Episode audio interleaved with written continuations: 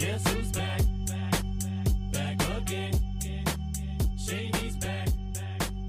Tell a friend. C C C. Welcome everybody to It's on You. Second season, episode number one. Welcome back, Big Alex. How you doing, brother? I'm right here. Monchi's inspired, as always, motivated. I'm excited to be here uh, doing this season two, episode one. One, because we finally have the woman we've so coveted. And this is the first time we have a woman on board. And mind you, let me let me let me say why. Because as you recall, Monchi's in our first season, we we did our podcast through the the whole rainy se- season. Yes, sir. We had a wet season, so and we only recorded on on Thursdays at six. That's right. That's right. So a lot of women wanted to come on board, but unfortunately, the time and you know the weather and and the time of work just wasn't appropriate. And now we finally got what we wanted. But having said all that, brother, I'm excited. A lot of whole shit has been going on. I miss you, bro. Yes, sir. Uh, and I can't wait to get to get to this. Uh, I want to say something. Where, where I'm in a show right now, Corina from Lap Dance to Sundance at Casa 0101, Nice. alongside our distinguished guest, and alongside this young man recording us. We will say names in a minute because I want you to do the amazing introduction, Monchis. So uh, yeah, but how you been, brother? How I've you been been? good. I've been good, man. You know, staying busy. You know, uh, doing my real estate stuff. You know, uh, with affordable housing, helping out nonprofits to help others. You know, in uh, the housing need. So it's very important work. You know, um, if it wasn't work that helps the community, I wouldn't be able to do it. You know, so that that's what that's what I'm all about. And then spend a lot of time with my kids, doing a lot of stuff. We're gonna go to San Francisco this weekend. Nice. You know, my son, he wants to go hang out with some friends. I'll take my son and my daughter, so hang out over there, get some clam chowder and all that good stuff Shit, and check not, out some brother? buffalo. You know, You know? that's it. Yeah, man. So yeah, I, I I'm still focusing on it's on you. Uh, I put it on hold for a minute uh, because I'm I'm I'm back on stage, and in this marvelous show. So yeah, but I'm ready to, to rock and roll, brother. Uh, you know, as it, it's very difficult to start something grassroots and see it through through its completion. But I think we have the right people on Nice. board, and uh, eh, with the help of, of good friends, uh, we're gonna make this happen, man. Yes, sir. But anyhow, big Monchis, man. Forget Yeah. all that. I just want uh, let's get to it, man. All right, Please well- do us well, the well- honor and get ready to just do a round of applause, people. Monchi, take it away, brother. All right, all right. So uh, I just want to tell you real quickly about It's On You. This is where we delve into the inspiring journeys of individuals who are making a significant impact in their communities. Today, we are thrilled to have with us Lorena M. Ortega. Yay! A- Woo, yeah, woo, sí, woo, sí, sí, sí, sí, sí. Lorena, A finally made it. multifaceted talent in the world of theater and education.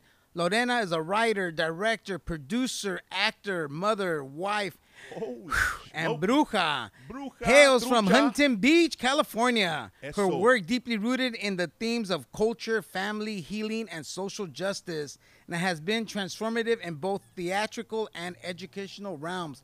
Welcome, Lorena. Welcome. Yeah. Sí, sí, Woo, woo. Sí se puede, Lorena. Thank How are you doing this morning? I'm doing well, thank you. First of all, thank you for having me. What a beautiful introduction. Man, thank you for Oh, being on board. thank you for Imagine, being dude, with us. I just heard a woman's voice. That's right, It's that's on you right. podcast. No, we've been wanting to, you know, to do that. I think this will be the year. Uh, so we're starting off the year early because it's the end of December, middle of December. But Yeah. we want to start having incorporating more women to have a, a, a more balanced. Uh, Balanced. balanced dialogue. Yes. So which would be great. You know, Yes, have a different thank you. perspective instead of just a male perspective. Absolutely. So that's important. Um, real quick, Lorena. Uh, so you, if you can share with us uh, one of your moments when you realized that theater was your calling. How did your journey in this uh, arts begin? Well, that's actually a really good question because I didn't know that this life was for me. Mm. I have been a musical theater mom. I say this over and over. I've been a musical theater mom for 25 years. It was always about my kids. In fact, Yeah. today's my eldest's birthday.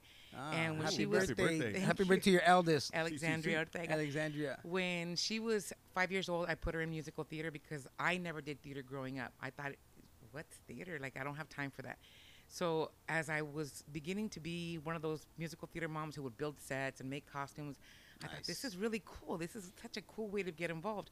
And growing up in Orange County, there weren't a lot of spaces for people like me to to explore culture. It was really just musical theater that with through a white lens, which was okay for the time. And about six years ago, I saw an ad in Facebook from Casa 0101, and they were talking about children's theater classes, uh, musical theater classes. And I sent an email asking if it was okay for me to cross that county line and have my children take up space in this theater. And I was immediately responded to with "Bring your kids." Wow. Nice. And Wow. really, the transformation for me to be involved in theater began there in at Casa 0101. Okay. Wow. Yeah, so But I was bug, never. But you've always had the bug. and I've the always had the bug as far as the artistic bug. P- Yes, Yes. yes, I've been writing since I can hold a crayon in my hand. So I've always, Wow. I've always been a writer. Yeah. Real quickly, sorry, just Lorena, I, I jumped the gun asking you that question, but can you tell us a little bit about yourself? Oh yeah. Mm. All right, thanks. Uh, so I am. I think your intro was beautiful. I, I'm a writer. I've been writing since I can hold a crayon in my hand. Nice. I currently am the production coordinator for Casa 0101. So I love being in the minutia of productions. Right. I love to make sure that all the, the I, I's are dotted and the T's are crossed. And I really like to make sure that everybody around me is supported. That's the most important thing. I need to make sure that when you walk through those doors that you're going to be able to be your best self because I'm taking care of ev- all of your needs behind you. Um, that for me is super important. And I don't just do that in the theater, I do it in really any space that I walk into. For me, like being emotionally intelligent i- in every step of life, I don't know how to exist without that. And it's a heavy burden sometimes, but yeah. I think that I it's my role in making the world a tiny bit of a better place for my kids to grow up in. Right. Beautiful. Absolutely. Beautiful. And I can attest to that, man. I've had the honor and privilege of meeting Lorena in this show. We, we've actually crossed paths before. Uh, just Ema- Emmanuel introduced us, but E man, E man in the house. What's See, up, see, buddy? see. Shout out to brother Mark Cross, también. So Big Mark. the thing, uh, we never got to talking, and she's correct. She she really uh, she carries interdependence, man, and and you know, and on her shoulders, and she believes in people. And she's there for people and what she calls a lot of emotional, needy men. Yeah. we are needy. hey, So by the way, I'm not one of those guys, all right? Oh my so gosh, stop it. I the top am of the list. What are you needy. talking about? I'll admit it. First sign is denial. Oh Yeah, shit! but- Got yes, Caught yes. the red I mean, So- the whole drive to guys. I'm wondering which man is gonna need what from me today. right. You know, quick, quick, quick question, if I, Yeah. if I can. So it sounds like uh, when I was at ELAC Theater, I studied community college theater. I did a lot of stage managing. You know, and when you're a stage manager, you're a parent, right? You know, you take care of all the actors, right? You know, and you make sure that everything's going smoothly and stuff. Is that kind of is the, uh, are you doing stage managing as well? Is that part of one of your hats there, like taking care of the actors and also make sure everybody's on cue and stuff? So I would say I'm I'm not an actual stage manager and Unofficial. unofficial stage manager. I call myself the emotional support animal for the theater. Nice, nice. And I think that's that accurately describes who I am. That's beautiful. But let's admit something, Lorena. Uh, uh, Lorena is pulled by wounded animals. She's attracted to wounded animals. She has a Man, big I'm need wounded, to girl. I'm heal. wounded.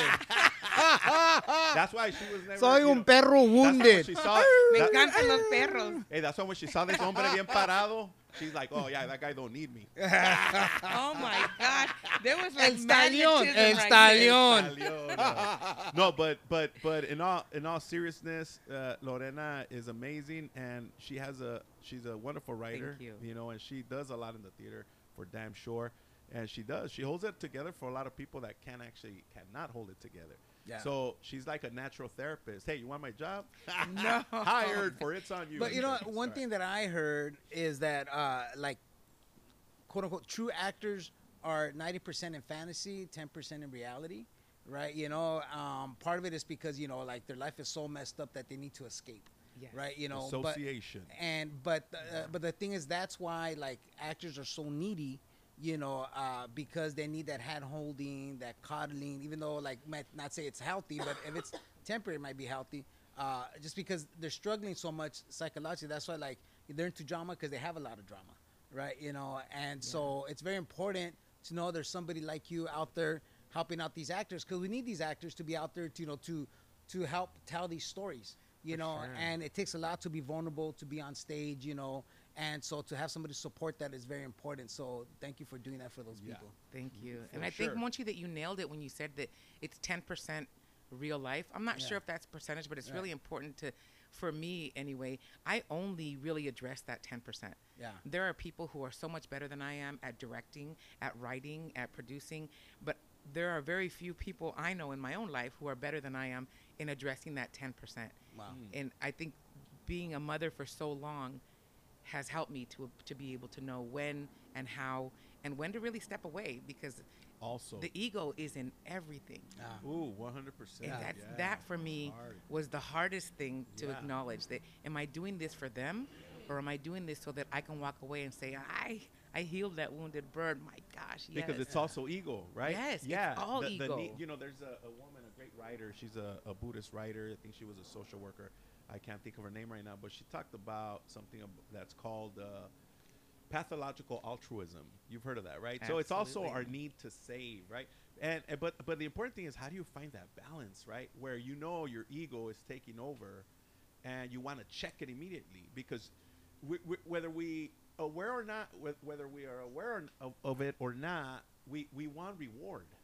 You get it? It could be subconsciously and and then uh, some kind of unmet need, but we're like okay, but it's cool to be aware of it because this is the way I look at it. You ego is necessary, right? Like there's uh, in psychology a thing called uh, healthy ego, also, right?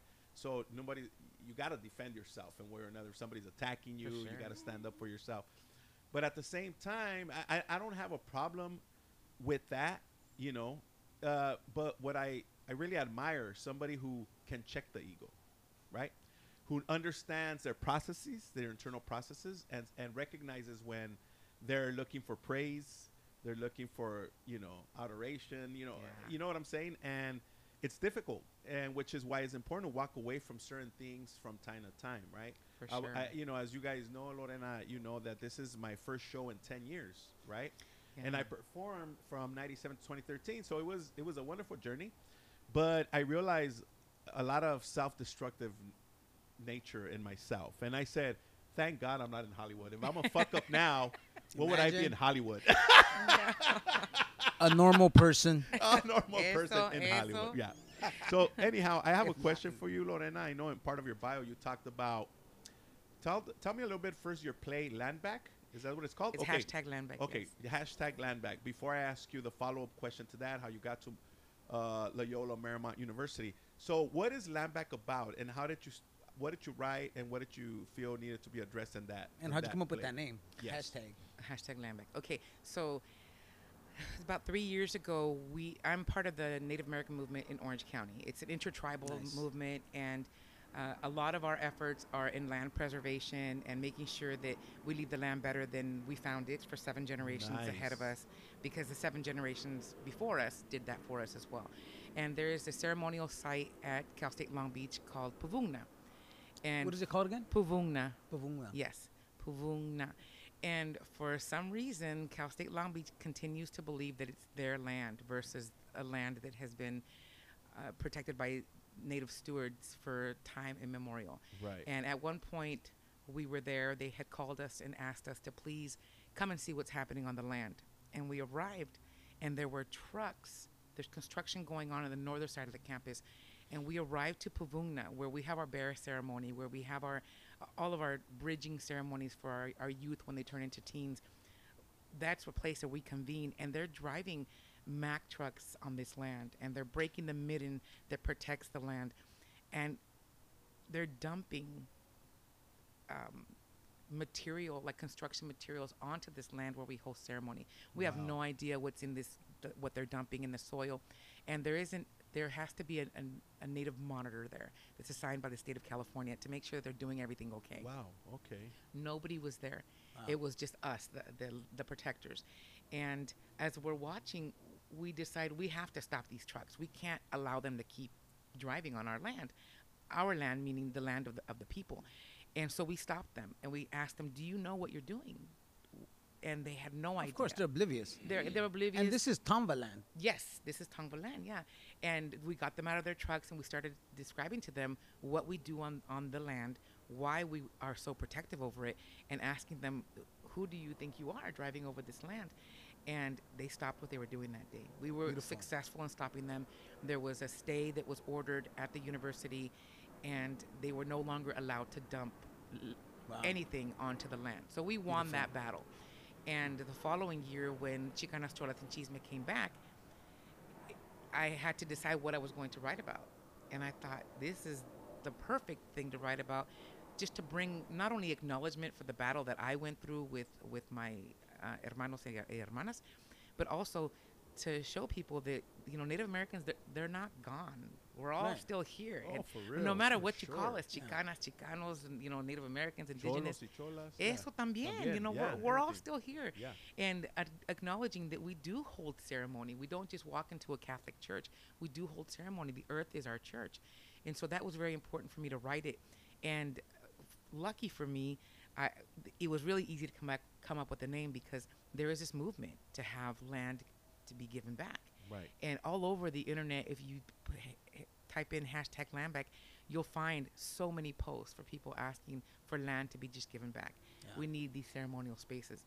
And I was very, very blessed that people were asking the same question you were asking. What is this story about? So I got the opportunity to not just see it be on stage, I also got to act out one of the nights because the actor Raquel Salinas was not able to do it. So they said, Lorena, you're Shout either out acting. Raquel Salinas. Shout out. Raquel in the And we're gonna house. Get her back here too. Eh, to Hey, eh, the Raquel podcast. came out in the movie. Huh? Raquel's been in so many plays over Yeah, the she years. came out in our, in our movie. She did. Yeah, She did. yeah, she out came the mom as the mom. Yeah. Yeah, Hold okay. your thought. So Yeah. Ra- I love Raquel. Yeah, shout out to Raquel, and we're, we're inviting you here on air to come to our show. Thank you, Raquel. Yeah, she's amazing. When I wrote the piece, I wrote it with her in mind. And Oh, I, in fact, I even asked her and almost precast her, even though that's not possible with CCC. I precast her to play this role. It was very important for me that it was someone who actually walked the red road to play the lead protagonist. Beautiful. And she agreed. And then it went from there. I submitted it to El Teatro Campesino. Okay. Oh wow. With uh, uh, Luis Valdez. Valdez. Yes. Yeah. And last year they reopened their theater up after the pandemic for the first time in several years that they had done a festival like this, and I was accepted. My play was accepted. Oh, Oh, wonderful. So, yes. thank yes. you. Sí, sí, sí, sí And se that's pudo. where you staged it first? Uh, with no, I staged it at Casa 0101. For the first time. Yes, Nice. it was Right. important for me that in the theater I consider home that it was there first. First, yeah. and then it traveled, and I traveled with the play to watch it being pla put on the stage, and it was something incredible. I made some really great friends, Right. and then I was in a Facebook group for uh, the um, theater theater folks of color, Okay. and somebody, a professor from Loyola Marymount, was asking if people have short presentations because they need their students to learn about what's going on in the world. Okay. And so I immediately placed on there, hey, this is this is my play, this is the title, this is what it's about. Let's talk. And she emailed me the very next day. And I asked her what it would be used for. Do we change the names? Do you are you going to be using it in your curriculum? And she said, uh, send it to me and I'll let you know. Nice. And my baby, you know, you send away your baby, okay, Yeah. you know, ho- Ooh, hoping that you that's trust this person. Yeah. And two days later, she's like, this will absolutely be used in curriculum from from this day forward. Wow, which is my follow-up question. So it is used as a art justice curriculum at Loyola Marymount, right? Yes. University. Yes. Just there or uh, elsewhere? So far, just there. Right. Yeah. Um, that plate so far just there, and I have another one being used Right. as curriculum at Pasadena City College. and so let me fo- yeah, let me uh, do another follow-up too. Uh, what? So talk a little bit about how you blend art and advocacy. You have explained a little bit of it, and but why is it so important for you? I think that at the end of the day, the artists are the ones who are listened to. I think that the artist's voice carries lots of value, mm-hmm. tremendous value, actually. I mean, look at you all. Your your voice as artist carries wide, so wide. There's just no limit to it. That's beautiful. So Right. Thank you. In, thank Gracias. you, and thank you for having me here. And I think it's it's important for me, for not just my voice, but the way that the actor articulates every single word that I've written for them. And even more importantly, is hosting a space where people also have these types of stories within them. Because I can talk about Puvungna all day long, Mm-hmm. but my Puvungna may be somebody else's neighborhood park that's going up for Yeah. for development. like at Chicano Park in San Like at Diego. Chicano Park, Right. exactly. Like Yeah. like the way they've been taking care of the, the murals down there, um, and the funding that needs to happen there. Stories that can come out of there, rich and beautiful, and giving folks the space and the place to be able to write about things like that. That for me gives me life. Yeah. so uh, you mentioned something very important funding right you know and like you know a lot of people they don't like money right you know and money's not important but it's up there with breathing you know what i mean so you know and also you know so Wah, wah, wah. right, right, right, right. but I think I think that's the problem. I think a lot of times, like you know, we're able to get like initiatives to kind of get something right in the community, but there's no follow up funding, Correct. right? You know, whether it's sustainable funding. Yeah, sustainable funding. You know, and I think that's important. And I think you know that's where these casinos sh- we should force them to kind of start kicking back some of that money to the outer community. You know, uh, you know, I know that you know a lot of them they support their community there, which is great, but right. you know they have the funding to do that, right? If they're giving away free cars or a million dollars, they can you know chip in a few hundred thousand dollars here and there to different Right. programs. So- and I'm sure, I'm sure maybe they do. I don't, I'm not aware of it, right? But you know, like Seven Generations, I know they have a grant that you know helps out with different stuff. It's a, it's a group called Seven Generations. Yeah. Uh, and then, but you know, there's got to be more funding out there, you know, to support these programs, you know, and the uh, and to preserve these lands, you know. Um, I know uh, up in the I forgot what mountains, whatever, going up north. There's like this little cave, of a paint cave, right? You know, of like uh, native uh, paint, Right. right? You know, and uh, it's cool. You drive up there, like way to the top of the hill, and then like it's a residential area, and there's a little cave right there, but it's all locked in, and you could see like the the, the paintings, but uh, besides not being too accessible, it's kind of like trashed and stuff like that, whatever. So it's preserved because there's a there's a little like state park sign there, right? You know, but no one's taking care of it. It's it's all trashed, right? You know, and so like stuff like that. So, so they got funding to secure it, but then they're not keeping it up. Gotcha. You know. Yeah. Yeah. Yeah. Yeah, that's important. Yeah. Yeah. No, the sustainable sure. funding. Yeah. Have you been to the one by Santa Monica or, or Malibu? The the land there, the Tomba property over there in Malibu. I- Um, I don't believe that I have. there's uh, there's uh, I'll remember later we'll tell you, but there's a beautiful space out there. They do a lot of ceremonies there as well, and uh, and someone told me about it that I don't know what school has this property, uh, but and so you go over there and it's all circled off, and a chunk of the year it's closed, but sometimes there they they have it open. They have the uh, the arbor there, right? Kind of like a Sundance arbor, right? But I don't know if they do Sundance ceremonies, but they do definitely do ceremony. I think there's some inipis there as well and stuff. And so it's a cool spot. I've I've I've been there many times. It's usually closed, and I've been there maybe once or twice when I seen a lot of people there, but I didn't go inside, you know. Uh, but uh, pretty cool location right there. Um, Are you talking about where the Freedom Bell is at? No, no, no. So Oh, that okay. no, okay. So right there, we used to put on the elders gathering. Yeah, that's that was part of that. Yeah, so there's the elders gathering there. But no, in Malibu, there's man, I don't know that, but it's a Tomba. It's like a Tomba land right there, you know, and they have an arbor and everything else. Really, really cool. Uh, after the show, I'll look it up and I'll tell you where it's at. Yeah. I like taking my kids there. Right, right. That's awesome. So Lorena, it's obvious that you have tremendous passion. You're super intelligent. You have incredible spiritual awareness and acumen. How do you deal with that in, when you're dealing with young people, for example, who are getting into theater? And I don't want to say for the wrong reasons, right? I don't I don't squash anybody's dreams to get to Hollywood or what or what have you. But in cases that the pure artist, for example, the artist who's exercising from the inside out, educating at the same time, uplifting, holding. Um, how do you deal with that when when people are clueless and they walk into a theater stage with zero awareness of what's happening in the world, what needs to be done, because obviously there's a lot to be done Right. and there's a lot to be learned and we're responsible for a whole lot of things that are happening in the world right uh, we're all implicit there's there's no innocent people in the world other than Agreed. children but how we eat you know how we carry our lives carry significant ripple effects all around us. So how do we and, and obviously spiritual work is about learning how to self-manage how to self-regulate how to be accountable respon- uh, responsible for your own actions your thoughts and for caring for others. So ha- knowing all this which is in one way is a burden. In one way it's a burden. I, you know what Thank i mean Thank you for calling that out, by the way. right. How do you manage yourself and not get upset when young people are not paying attention if you will Okay. So I'm gonna keep it real. yes I, I do get upset. this is a place I absolutely get upset, and Right. I and I wonder, are they recognizing their privilege to be able to turn that off?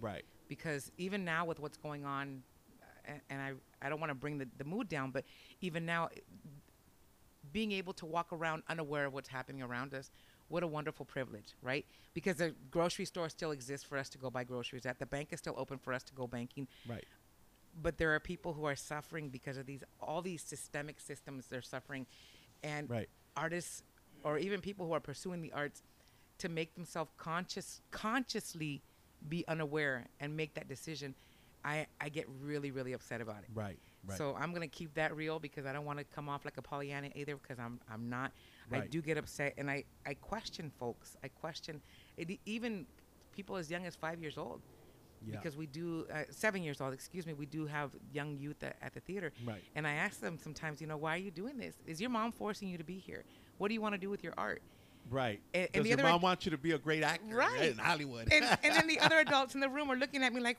why we just want him to act Right. why why do we have to be conscious because if we don't walk around conscious then we're going to be zombies Like, how- Absolutely. how, can we change the world or how can we be part of the change that's happening Exactly. if we're not conscious of what needs to happen and 100%. and i should i should probably interject here your you sent me a, a podcast not too long ago or, or a video on youtube yeah. Of Peter Sellars. yeah. And, and I really originally got you, thought, huh? why is this guy sending me?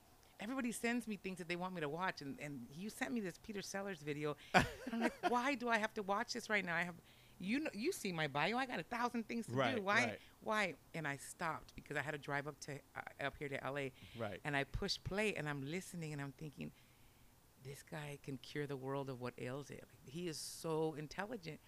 and then I skipped. I'm like, I'm gonna stop here because I got to go on to the next one. And I started the next one about edible, ed, like making sure that we are building these ecologies Right. and, and economies of edible, sustainable edible Right. practices.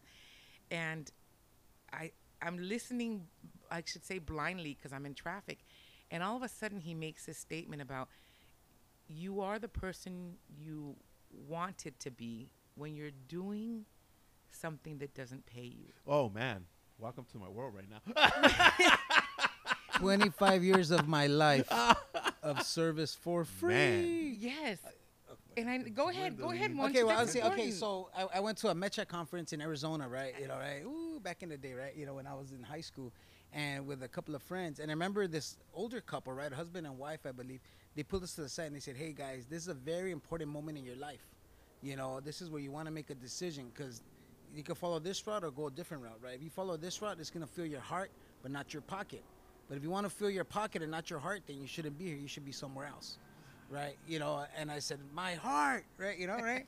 and then so for the next 25 years, my heart was full, my pocket was oh empty. Oh my God. Yeah, you know, and and don't regret none of it. You know, the only the only thing is though, like I realize now is like you have to have a balance in that too, only For because when you have kids, they need stuff, right? You know, and you don't have to depend on the government to pay for your kids' stuff, right? You Right, want to be able to get them what they need, right? You know, not not over splurge them, but kind of like okay, they need Right. shoes, you get them shoes. They need clothes, they need food, whatever, you know.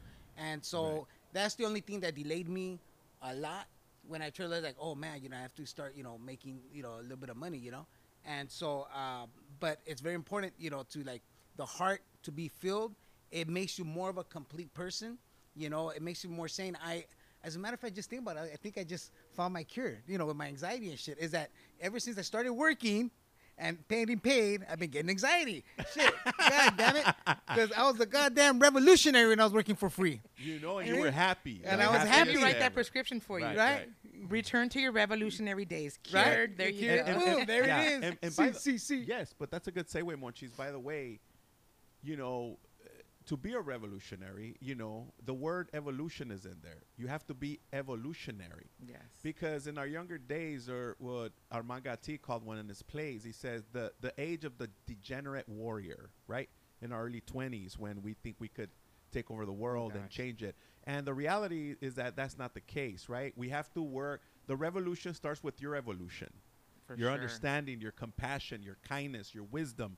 And then that's how you affect the world, not by cursing it, right?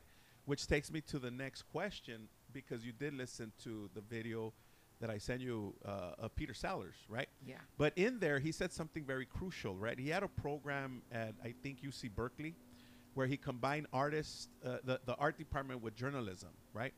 And, hi- and his thing is this he says, we have to, the reason he engaged them in dialogue is because he says we have to get journalists to speak more personally, not detached from a situation, right? because you're part of it. You're a human being. Like, how can you say, and the hurricane is going like 10 miles now? Dick, you're about to get killed by this hurricane. Please Te va a show us that you're a human being. You know what I mean? Yeah. And on the other hand, we have the artists who speak so passionately uh, and so fervent.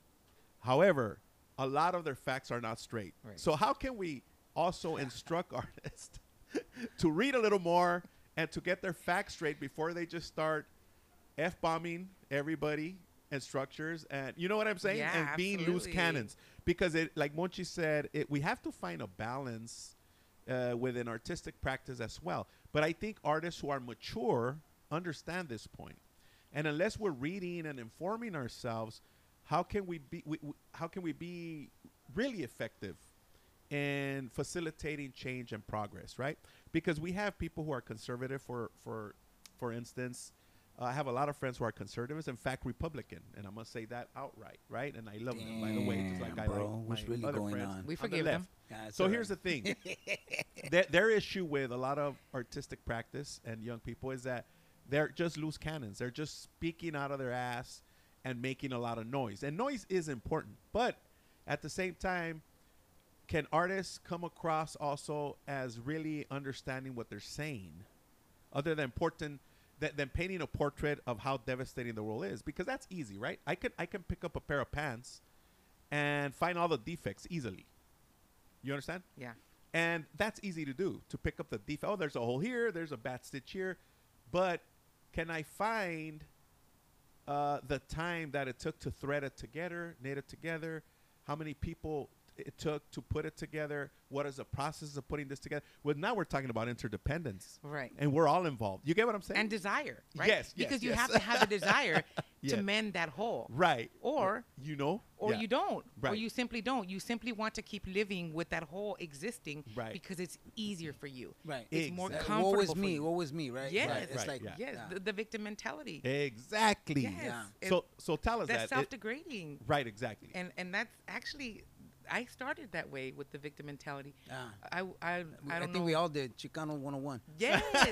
so I wasn't even brown until I turned 20 years old. Mm. So that's really the basis of everything for me. Right. Yeah. I was I was white for the first 20 years. Tell of us my that. life. Share that with us because I know that story much. It's very Oh interesting. her story, how she she identified Wow, more. she's from with- Orange County, bro. What do you expect? Yes, exactly. Yeah. So no, no, partly, uh, but that that'll be that. the standard, right? Like you know, right? You know, Yeah. just you know, eh, eh, which which makes sense. You know, which makes sense. You know, growing up in Orange County, Right. You know, because people, if, unless you meet people from Orange County, you don't know that they're actually like diverse in their in their in their thought right. and in their way, right? It's more like, oh, okay, Republican, right? You know, just all Wasichu status, and that's it. You know, but you know, if you get to know people that have evolved or have learned different things, and you get to know, you know, that Right. people in Orange County are all over diverse in, in, in their thought, you know, and their life experience. Right. And I wasn't really. If you would have met me when I was 20 years old, I was not diverse. In Right. fact, I held on to that, the whiteness that was me. Yeah. And I grew up denying everything outside of my home, everything about me that was brown. I was Lori. And my kindergarten teacher didn't know how to say Lorena, no problem. She called me Lori, like it was very difficult. But not Karen, right? Just not Lori? Karen, just Lori. no, not Karen. That came later. And, and so after that, why, why am I here with this fool? Anyway, every, every year after that, every Oh, time man. it was the first day of school, I would run to the teacher and I would let them know, hey, it's Lori, it's Lori, before they had a chance to say Lorena, because I didn't even want anybody to know that my name was Lorena. Right. And I never, ever, ever allowed anybody to talk about my middle name. Yeah. And we'd be in the stores, and my mother and father they, did, they didn't speak English. Which is what your middle name? M. Marisol. Marisol. Marisol. Oh. Hi, Oh, Marisol. hell Marisol. Marisol. What's up? Sorry if that brings up some triggering It- it does, it memories for does, you. yeah. I'm the good Marisol. Come Oh, on oh, in that now. case, yes, okay, Okay, beautiful. all right, all right. So I denied speaking Spanish outside of my home. I Right. cou- and I went to school not knowing any English. Oh wait, It- your parents spoke Spanish. only Spanish. Ah, English wow, was a interesting. forbidden language in my home. Yeah. And you didn't speak it. As soon as you walked in the door, there was no English spoken. Yeah. And the TV shows that we watched, few and far between, they were English, but we didn't learn from them. We were in, in the ESL classes in school. Yeah. And so once I learned English, there, for me, there was no going back. I Yeah. denied toda la mexicanidad. Like the only thing I couldn't deny was, you know, my skin is suspect, so it always was brown. And people thought that I was I was always the big girl, so I thought I was Samoan because I would never speak Spanish. And I you- thought you were the rock sister. I am. Okay, there you I go. am. Be less. Yeah. so uh, I moved out of my home when I was 20 years old, but I moved into a, a street that was vibrant in life, like this, like your street, Monchi. I, you. I come off the freeway and I always told my son, I want to live in a neighborhood like this, Yeah. because we we grew up in what my mother would call a gilded cage. We were so watched and so um, supervised, and nothing was ever outside of the norm in our neighborhood or in our house. And so to move out with freedom to a brown neighborhood for me was everything. Yeah. And then I'm like, I'm forced to be brown now. And I suddenly started using my, my real name, Lorena. Yeah.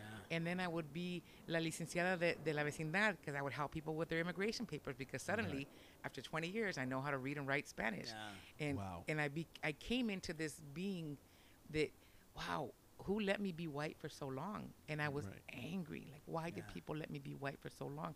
Like, almost even taking on this this identity of like white supremacy. Right. White was right for me, and everything that wasn't white, I didn't want to attain. Yeah. Right. It wasn't for me. And in this metamorphosis, this, this evolution, like you said, Right. uh, um, Alex, was really hard and fast. Fast for me. It came swiftly. Well, it's heavy the load that you carry being a revolutionary Right. Thank you. But the Those good really thing true is that it comes with evolution. with evolutionary. Because then if you're just a revolutionary who's stuck in some ideology that's not dynamic, Sure. then we start getting into problems. Then anger starts festering and we start acting out and we start, you know, uh, Yeah. hating instead of uh, loving, right? And we have to continue to. Uh, I think it was Che who said, right? A, rev- a true revolutionary is a person who's moved by uh, profound love, you know. Uh, and that I think that that is the movement, right? Yeah. Do do the things for the right reasons, care for the right reasons, have compassion for the right reasons, because we're all in it together. You Yeah. know, Yeah. and I think that's important in artistic work as well. So, Lorena, uh, I have another question for you because I'm inspired. Talk a little bit about Mi Jardín, and you know you're a co-creator of Mi Jardín at Casa 0101 Theater. Uh, of course, you've talked a, a, lot, a whole lot about what inspired you, but what in particular is Mi Jardín, and how has it impacted the community you serve? Thank you. I'm glad we got to this. Um, it's called En Mi Jardín. And Mi Jardín. Yeah, when it all began for me 14 years ago when I had just had my son, uh, Akol Mixley, I was going through some postpartum depression Yeah. and I didn't know what to do. And I, for me, the cure has always been writing. And I do three things with my writing, and I want to make that very clear. I either bury it, I share it, or I perform it. And in that period of my life, I would bury it. Can you repeat it again? Yes. The three things that I do with my writing and that I encourage everybody to choose one of the three is I either bury it, I share it, or I Or perform, perform it. Nice. And that particular Very period of my life, thank you. Super motivational. I, I would bury everything. right. I'd burn and bury, or I'd delete. And I wrote this poem called En mi jardín, and it was a metaphorical garden where I would park all my different identities. So it was an intersectional garden. And in that poem, I talked about what parts of my garden got watered Right. and what parts were in the shade I mean intentionally neglected so that they wouldn't grow and a lot of that time the joy was in the was in the shadows the joy Wow. was not growing and it wasn't intentional Right. and as as that poem evolved and i would delete some of it and then put some good stuff in i started writing with the parents and the caretakers at casa 0101 and i was forced to write actually. It was never something that i wanted to do at the theater. And i even said to maria g. Martinez i'm sure you're all familiar with her. Yes. uh, she was leading the, the class. And i said to her i don't have a i don't have anything to write with. Me you know insolente. I don't have anything to write with. You're not going to get my writing and she said oh lorena no paper no pencil no problem. Here you go. And she handed it to me. So i'm forced to write. And in the following three years the pandemic hits. And we're writing every single week with these parents and we're growing together and we're learning about each other's traumas and we're getting through each other's traumas unintentionally ther- ther- unintentional therapy. Yeah. but in an intentional space.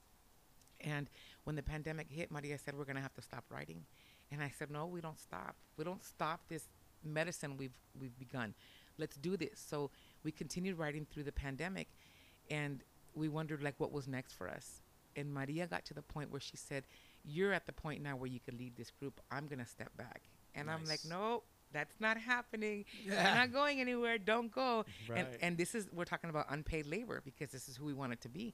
Right. And I suddenly found myself in a group with parents and caretakers needing to do needing to do this work. We we started releasing it in 2018, but we were not done releasing it. And then as soon as I was able to not necessarily take control, but take ownership of what I wanted something to look like Okay. and getting that permission from from Emmanuel, uh, I began asking these parents, "Will you engage in this trauma-informed, trauma-responsive space? I'll take care of you, but I need you to feel free and in a safer space to write about these things."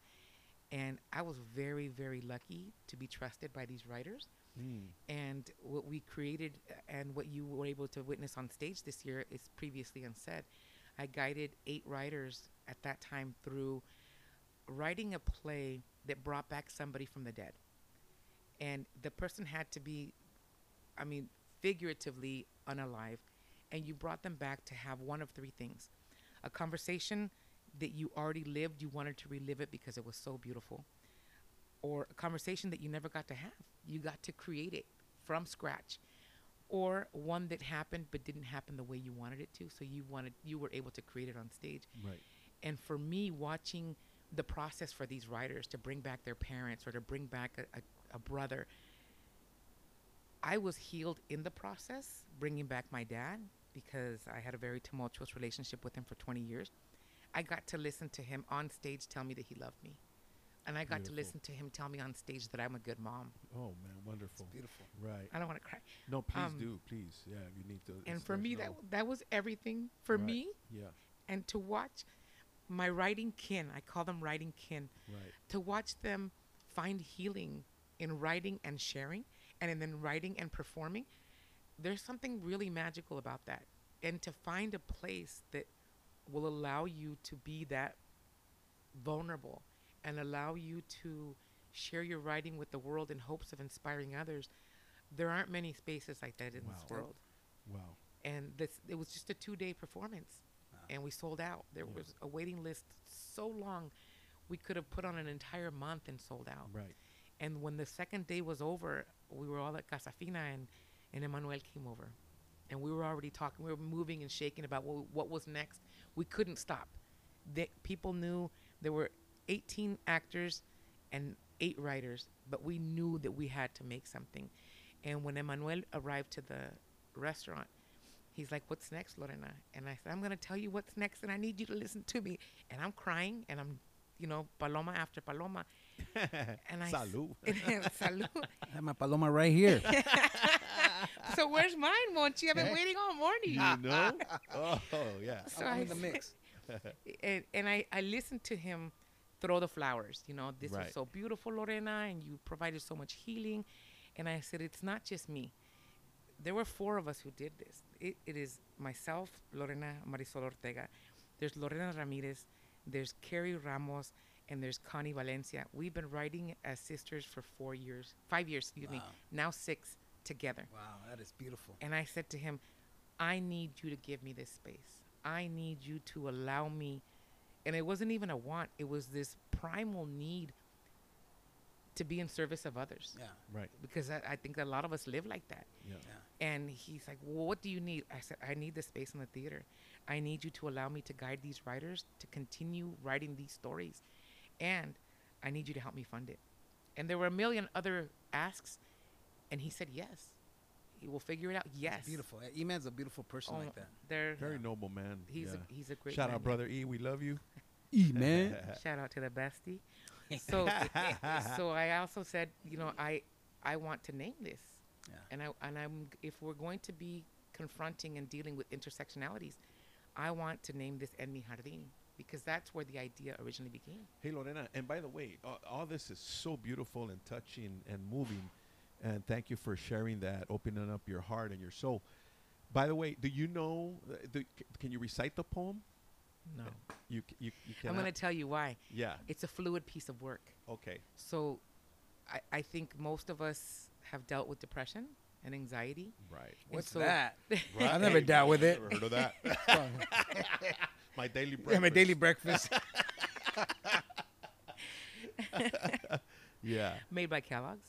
You know? so so we uh it changes in and i think la- yesterday when i accessed it again in my google docs shout out google Nice. i uh i also changed some of the lines Right. because i heal different parts of myself and then other parts of my pain come up Wow. the surface, So it's dynamic. It's it- it- dynamic. it's it's alive. It's every time always you touch moving. it, there's something more, another layer to it. yes Oh, that's Yeah. wonderful. and that's Yeah. what i encourage the writers to do this time it was we led 18 writers Right. and we were uh, one of the things that I asked them to do is list ten different facets of you, Yeah. and I showed them uh, examples of it. And every week, somebody like if you were in the space, I would say, Alex, choose a number one to ten, and you choose eight. All right.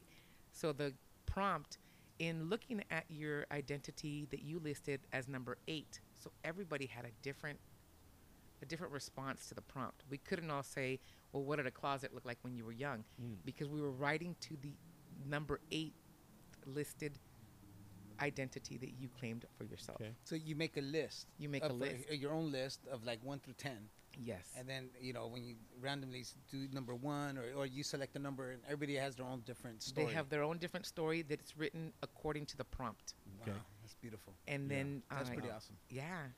It's a wonderful format to get people to be able to write.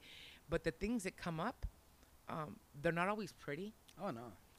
Oh no, yeah. Oh man. Yeah, usually if- if usually they're actually the opposite, So- right? Usually even Well, on it- it- stage. I don't yeah. know. May I?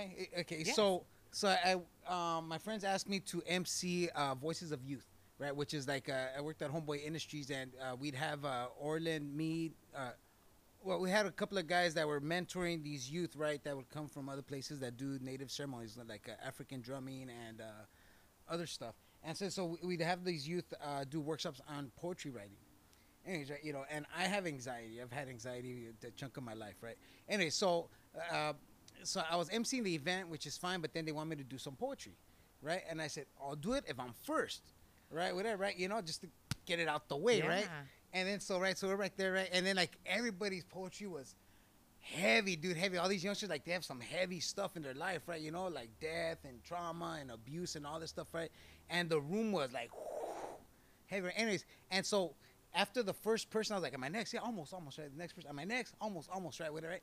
So anyway, so my friend who was co uh, event, right, made me go last, right? And I'm like, son of a, I'm all stressed out, right? Whatever. So I go up there, right, and I do my poetry, right? And my poetry, it's about anxiety, right? Like being in the DMV, right? Stressing, you know, stressing out, right? You know, and uh, falling apart, like Reese's Pieces and all this stuff.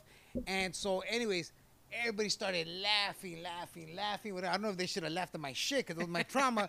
But anyways, but I guess since it was anxiety and it wasn't death and murder and, and, you know and uh, abuse, that it was like it, it brought up the room at the end of the show, right? You know, and it was great because I think I needed that, right? You know, and everybody needed that. And it was just like the right timing, and I guess maybe my friends knew that this would set off different. But the point being is that that uh, when you do poetry, right, spoken word, you know, when you're doing writing, right, it's it's such a healing process. For you know, especially if you're vulnerable and honest with yourself, right? You know, and and just you know let the truth come out. You know, Right. it just it just liberates you so much. You know, so that's very important. You know, so I've touched on that before, so I know what you're saying is really like miracle work. You know, for those individuals that are participating. So keep up the great work. You know, thank you for sharing that. That's really really uh, Yeah. powerful to me, knowing that that someone's out there doing that right now. Yeah. So that's and, good. And by the way, having said all that, Monchis, I'm actually glad that Brother E pulled me back into into the theater world because it was unbelievably a shocker for me how I was triggered like initially, Oh, right? gosh, And I had so much resistance, bro.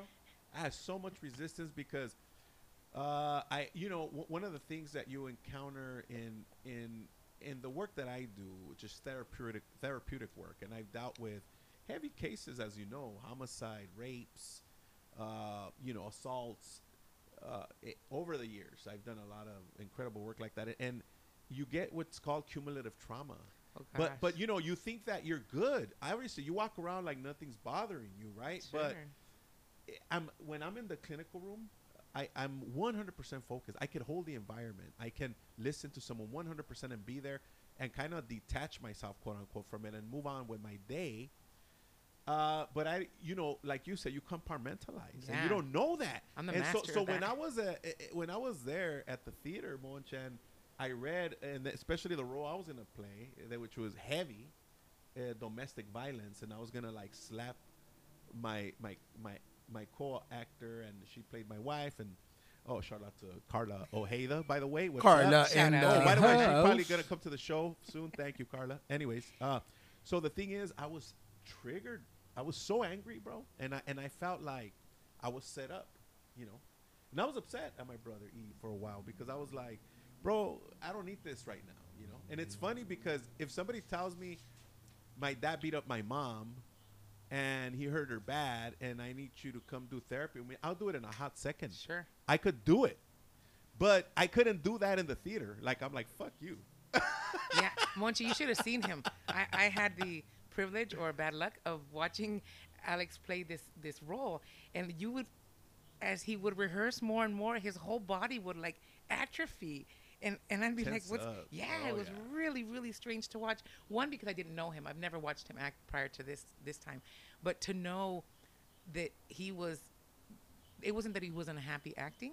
But you could tell what the acting was doing to his body. uncomfortable, or is it just w- being vulnerable and going to a darker place? Or I think all of the above. no, and everything because that's, that's, uh, being that's in your you. pot. It's in your cells, bro. It's in your body. It's in your memory cell. Yeah. the Yeah. epigenetics. So, like what you're talking about, the body is trying to release that. Yeah.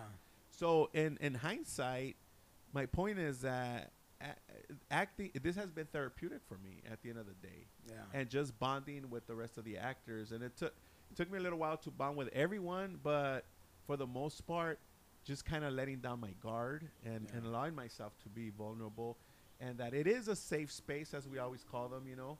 Uh, but it's difficult at first because my experience in theater has been a shocker, bro. They just throw me in the water in the role, boom, Yeah. right. In particular Yeah. with Peter, right? Boom, just There get it. it done. is. And then they Sink they- or swim, baby. Sink and not or only swim. that, they they they ask you to draw from your shit, Yeah. from your personal stuff, because I'm not a trained actor, right? Yeah. What where else am I gonna grab from, bro? Right. And you know, Yeah, mo- from and a your life of my experience, yeah, and a lot of my exactly. experiences are Yes. traumatic. Yeah. But again, I, I'm I'm an older, mature, uh, more mature I'm person now. you know, say What- Ah. What's happening here? so I can I can I, I managed to go through the through the, No turbu- manches. through the turbulence. Yeah, I'm a, I'm, they call me the Cisco Kidder too because I kid a lot. Anyway, but um, so anyways, I'm, I'm thankful that I did participate and I got to know a lot of people and, and got to meet you, Lorena. So that's pretty awesome. I think that was the best outcome, right? Yes, Yeah. Meeting yeah, me. yeah. Oh yeah, Yeah. yeah. Oh, for, hands Yeah. down for sure. for sure. For so, Monchi, sure. do you have more questions? I uh, before because I did want to ask her. Go ahead, Monchi, first. no, of all. go ahead. Uh, well, I guess you know. Just want to know, like, what do you have for future projects? In Oh mind? yes, exactly. But now, what's your future projects you have in mind? Give My- us a sneak peek. Ah, yes. I'm super excited about what's coming up next at uh, Casa 0101. Speaking of En Mi Jardín, these plays, one of the agreements that I had with Emmanuel was that these plays get to make it to the stage. Nice. So I'm taking some brand new playwrights and some seasoned playwrights, and we're going to be on the stage the second two weeks of April and the first two weeks Right. of May. We get an entire month on Right. the stage. So ah, we're bringing back some Nice. actors. It is a 10 minute play festival of all new works. Right. And also this Friday, I'll be coming out in a published anthology. It's called Chicanas at Play. Nice. The, uh, three of my plays will be there. Congratulations. Thank Congratulations. You. really, Chicanas yeah. at play. Yes, Chicanas at That's Play. cool. Uh, edited and compiled by Ivan Zaher Garcia Okay. and Beatriz, O- Beatriz Jamaica. Uh, Jamaica, I'm not sure how she pronounces it, but I like to say Jamaica because that's my favorite drink in the world. and Right? it's healthy. Fun fact, yes. Yeah, Without sugar. Without sugar. Exactly. Yeah. You got to be diabetic minded, you know. Yeah. Yeah. Um, so that's what's coming up, Oh, yeah. the the publishing of that, and I want to eventually write. And I had told you about this, Alex. I, I eventually want to get an anthology together of stories for folks who have lost their fathers Yeah. and the lessons that they learned from their fathers, and that, Wow. that for me is very important. That's great. We're looking forward, and I'm excited to see your work. And by the way, I've been trying to get jumped in into her crew. Uh, did I make the cut? I sent her like three writing samples, trying to get in there, bro. Unless it's just mujeres, I get it. But Well, I'm like, you, you, you you reminded me of something right now. I just want to kind of put out there. So, um, when I wanted to be, a, uh, I remember when I was young, I wanted to be a director, right? I wanted to direct a play, right? You know, and I was like, man, there's this play that I heard of, right? That I read that was really cool, and I forgot the name of it right now, but it was a play that Josefina Lopez uh, uh, wrote, right? You know, Jose, yeah, Yeah. Josefina Lopez, right? Is Yeah. last name, right? And, and then um, so so I. I, and and she was and she and I found out like she lived locally right here in Boyle Heights at the time. This is ooh, many years ago. I was like high school or right after high school, whatever. And so anyway, so I was like, oh, she lives right here. So I wrote her a letter. I don't know if I had money for a stamp. I don't know if I put the, the, the letter like in her mailbox, right? I think that's what I did. Just put it there, right? You know, I said, hey, you know, uh, my name's Ramon or whatever, and I, I, I want to direct your play. I know it's a, you know, it's a Chicana play, and I'm really interested. Whatever, you know, if I had the opportunity, I would really appreciate it if you give me the permission to, you know, to produce your play, right? You know, I don't know how I was gonna produce it, where, or whatever, right? You know, um, But you had an initiative. but I had, but I had initiative, right? And it, and then so she wrote back to me saying, "No, thank you so much for your interest, you know, but the place she already had it, like uh, someone else already bought the rights to it, right? You know, and it was a, it was like a Chicana uh, protest uh, kind of play. I forgot what it's called right now, but it was, it was a pretty cool play. Right. And so, anyways, but so I didn't get the opportunity to to direct her play. That would have been my first play to direct, right? You know, as a youngster. But but it, it, it inspired me to kind of like take the initiative to reach out to her. And uh, little would I know that I would end up meeting with her and talking to her and and being you know good people, being over to their house and all that stuff. You know, time later, you know. And so. Uh, and so it's cool, like you know, when you're young and you want to do stuff, right? You know, you never know where it's gonna lead you, right? You know.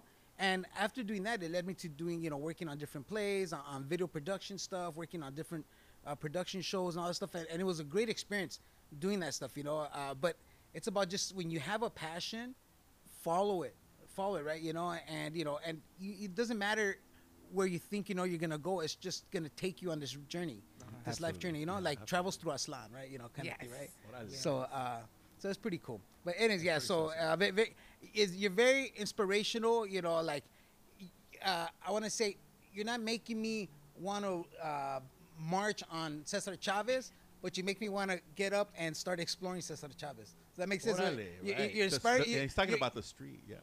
yeah, you know, well, yeah, he's no longer around. But because I, thi- No, I think I think your stuff is, is very street, la your stuff is no because your stuff is very um, a lot of nice subtle empowerment ideas are like things that you can do right? It's not say like you know take over the world. It's more like you know get up and do something right? You know get up and and, and and expose yourself. Be free right? You know um, allow yourself to be vulnerable you know and and you know and good things will happen right? You Yeah. know? Uh, last thing real fast so like at homeboy industry they used to work there right? They used to say uh, or I, we say i say whatever uh, like you know we don't change people right? We can't change you but we can provide an environment for you to change yourself For sure. right you It's know you. and that's what and that's what you're saying right there is 100%. if you provide an environment for people to change themselves to find themselves so right. And having and having you. said that, as That's we're perfect. closing, uh, your your your your passion and your dedication and your ideologies and your creativity philosophy align really well with the "It's on You" philosophy and movement, which is awesome, and we appreciate that for that. Any final words of wisdom for the audience and for us as men, locals? Do you have anything for us as we wrap this up, Lorena? Oh my gosh, I think I, for me it's, it's most important to tell people to just write. Like it's right even if it's just writing something that did not go well for you that day. There's a release in writing Oh, and yes. taking Ooh, responsibility for what ails you in life. Oof. And whether that's, you know, shouting into a pillow or screaming into a wall, Right. there has to be a release. Oh yes. Because if there's not a timely release, just like a, you know, the steam pot, if there's not a timely release, It's gonna blow. that It's gonna blow. that's the most important. And Yeah. and it's not necessarily that it's going to blow, but what does that look like? Right, exactly. And who will you damage? Exactly. Because damaging yourself, that's one thing. It's on you to damage yourself. Right. it's on you Yeah. But the responsibility that we have be- in this interconnectedness, we belong to each other. we do. Yeah. And if we don't take care of the impact of our own actions and our own words and our own uh, um, emotions, Right.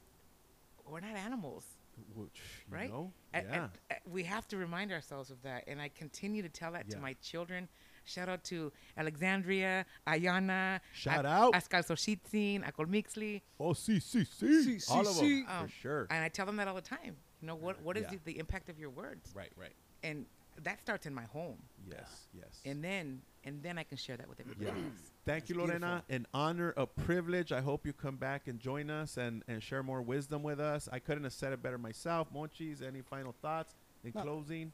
Uh, well, one, I want I want you to have the opportunity to say your final thoughts, Alice. Then I'll close it out. Oh, sure. Well, that exactly that. I'm I'm I'm proud. I'm happy that Lorena's here. She's a teacher.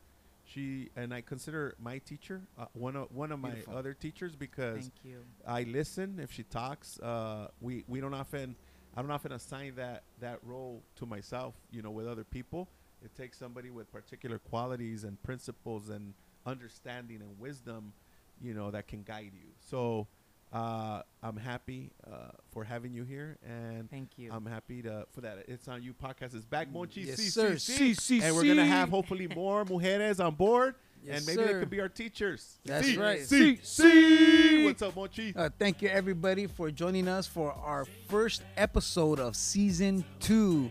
We look forward to you guys joining us for episode number two, coming really soon to you. And uh, I want to say, you know, ultimately at the end of the day, it's, It's on on you.